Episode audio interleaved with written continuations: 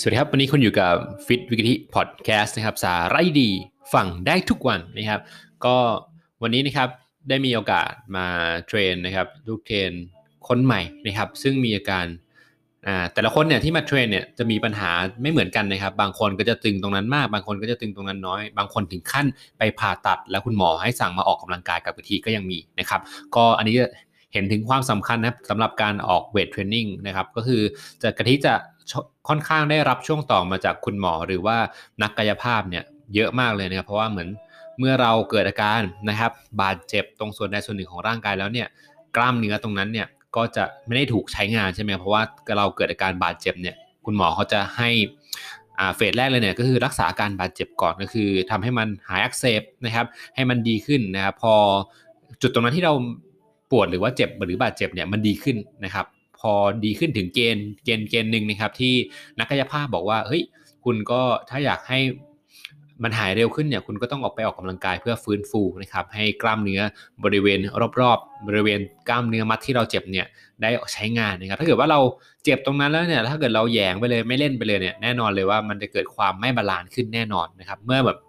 เราเจ็บซ้ายใช่ไหมสมมติว่าเจ็บแขนซ้าย เจ็บไหล่ซ้ายเนี่ยโหเราจะเลี่ยงเลยข้างซ้ายเราจะไม่ใช้นะครับใช้แต่ข้างขวา พอปรากฏผ่านไป 3 เดือนเกิดอะไรขึ้นนะครับพอมาเล่นเวทจริงๆแล้วเนี่ยแรงข้างขวาข้างซ้ายเราที่ไม่ไม่ได้ใช้เนี่ยเปรี้ยไปเลยนะครับ ส่วนข้างขวาแล้วเนี่ยกล้ามเนื้อแข็งแรงมากทีเนี้ยมันจะแก้ยากเลยเพราะว่ามันมันต่างกันเยอะเกินไปนะครับ ก็วันนี้ที่กะทิจะมาพูดเนี่ยก็คือ เจ็บตรงไหนก็อย่าละเลยบริหารตรงนั้นด้วยนะครับ บางคนเจ็บแล้วก็ไม่ได้บริหารเลยสรุป อเราไม่ขยับกล้ามเนื้อตรงที่เราเจ็บนะนานๆเนี่ยมันก็จะกลายเป็นพังผืดนะฮะที่ให้มากายภาพเพราะอะไรหนึ่งเลยป้องกันพังผืดนะครับสองเพื่อฟื้นฟูนะครับให้มันดีขึ้นให้มัน recovery เร็วขึ้น แล้วก็3นะครับก็คือจะให้เราเนี่ยมี posture ที่สมดุลนะครับไม่ไปกลับไปเจ็บซ้ำเดิมซ้ำสองอีกนะฮะตรงนี้นะก็กะทิก็มีประสบการณ์นะครับไหล่ฉีกนะครับไปโหนบาร์ไปแข่ง Spartan Race ที่พัทยามามันมากเลย วันแรกกระโดดเกาะ บาร์ไต่ไต่เหมือนลิงนะเนาะเป็นบันไดลิงไต่ไต่ไต่ไปนะฮะแต่ว่าโห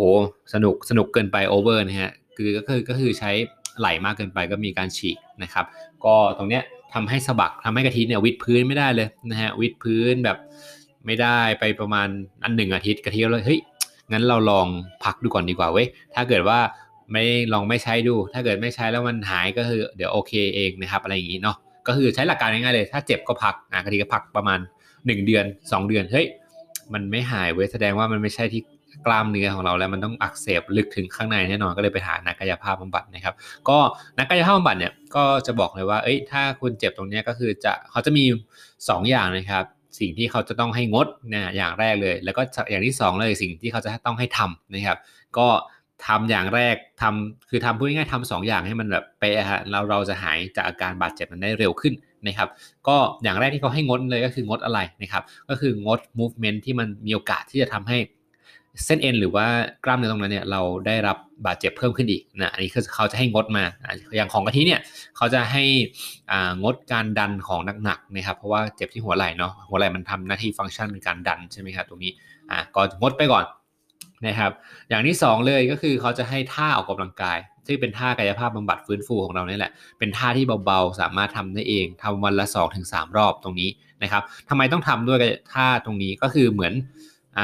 ให้กล้ามเนื้อที่ support ส่วนที่เจ็บเนี่ยยังคงแข็งแรงอยู่และคอยประคองส่วนที่เจ็บเนี่ยให้มันสามารถทำงานได้แบบไม่ได้ถึงจะทำงานได้ไม่เต็มที่แต่ก็ยังใช้งานได้อยู่อะไรแบบนี้ครับบวกกับการมาทำกายภาพบำบัดตรงนี้ ก็จะช่วยฟื้นฟูอย่างทั้ง 2 ทางเลยนะครับถ้าเราอยากจะไปหวังกายภาพอย่างเดียวเนี่ยมันก็ช่วยได้ไหมได้นะครับ แต่ถ้าเกิดว่าเราช่วยกับคุณหมอด้วยเนี่ยทำกับทำด้วยตัวเองด้วยเนี่ยมันก็จะคูณ 2 ไปเลยแล้วก็จะหายเร็วขึ้นนะครับ ตรงนี้นะเพราะว่าลูกค้าที่กะทิกลับมาถึงลูกค้าแล้วนะก็คือเขามาเข้ามาฟื้นฟูด้วย weight training นะครับก็คือเราเล่นสมมติว่าเจ็บไหล่เนี่ยก็จะเล่นกล้ามเนื้อบริเวณรอบๆ หรือว่า ถ้าเกิดอาการของคุณเนี่ยดีขึ้นแล้วเนี่ยสามารถยกได้โดยที่ไม่เจ็บแล้วเนี่ยเราก็จะไปอย่างเบาๆ ยกจากไล่จากน้ำหนักเบาๆก่อน ไม่ต้องไปใจร้อนนะครับ ยกจากเบาๆก่อนค่อย ๆ ไล่ไปนะอาจจะเล่นแยกข้างนะเพราะว่าเราเจ็บนะครับเราเราอาจจะเล่น 2 ข้างแล้วมันรู้สึกไม่ balance กัน เราอาจจะใช้ข้างที่เราถนัดเนี่ยไม่เจ็บเนี่ยใช้แรงมากกว่าอยู่แล้วนะครับฉะนั้นแนะนำก็คือให้เล่นแบบว่าเป็นแยกข้างนะครับ ก็อันนี้อยู่ที่นักกายภาพบำบัดและเทรนเนอร์ของคุณผู้ฟังเนี่ย หรือว่าถ้าคุณผู้ฟังไม่มีเทรนเนอร์หรือว่าอะไรเงี้ยครับก็ลองศึกษาใน YouTube ดูนะครับ แต่ว่าแนะนำให้ไปปรึกษาหมอกายภาพบำบัดก่อนอันเป็นอันดับแรกนะครับ เพราะว่าไม่อยากให้ลองผิดลองถูกเองอาจจะเจ็บมากกว่าเดิมนะครับเนาะนะฮะวันนี้ก็มาแชร์ให้ฟังนะครับว่าเจ็บตรงไหนนะครับ รักษาให้หายก่อนอย่างแรก แล้วก็มาบริหารกล้ามเนื้อรอบๆ บริเวณนั้น พอกล้ามเนื้อเราหายเจ็บดีขึ้นแล้ว เราก็ไปต่อได้เลยนะครับ ไม่ใช่แบบว่า เจ็บเจ็บอยู่ไม่พัก เล่นต่อเล่นต่อมันก็เจ็บเรื้อรังอันนี้ก็ไม่แนะนำนะครับอ่าแต่ว่าบางทีเจ็บเจ็บแล้วเลิกใช้ข้างนั้นไปเลย อันนี้ก็ไม่แนะนำเหมือนกันนะเพราะว่ากล้ามเนื้อจะไม่ balance กันนะครับและอย่างสุดท้ายเลยก็คือเจ็บปุ๊บนะฮะหยุดพัก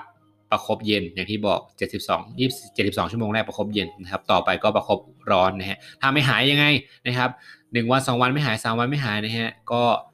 ไปหาคุณหมอซะแล้วเราก็จะปลอดภัยและกลับมาใช้ชีวิตได้อย่าง ปกติได้ให้เร็วที่สุดนะฮะเพราะว่าบางคนแบบ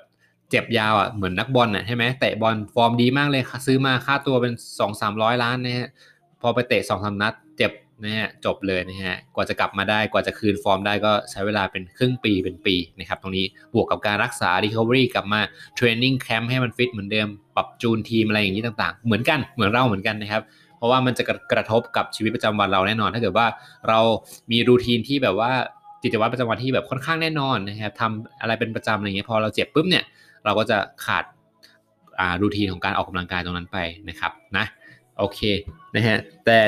สุดแต่ยังทั้งนี้ทั้งนั้นนะครับก็ถ้าเกิดคุณเจ็บและยกอะไรไม่ได้เลย อย่างน้อยเนี่ยอย่างน้อยที่สุดเนี่ย ก็ให้ทำการ cardio หรือว่าทำการแอโรบิกเนี่ยให้ได้ตามเกณฑ์นะครับ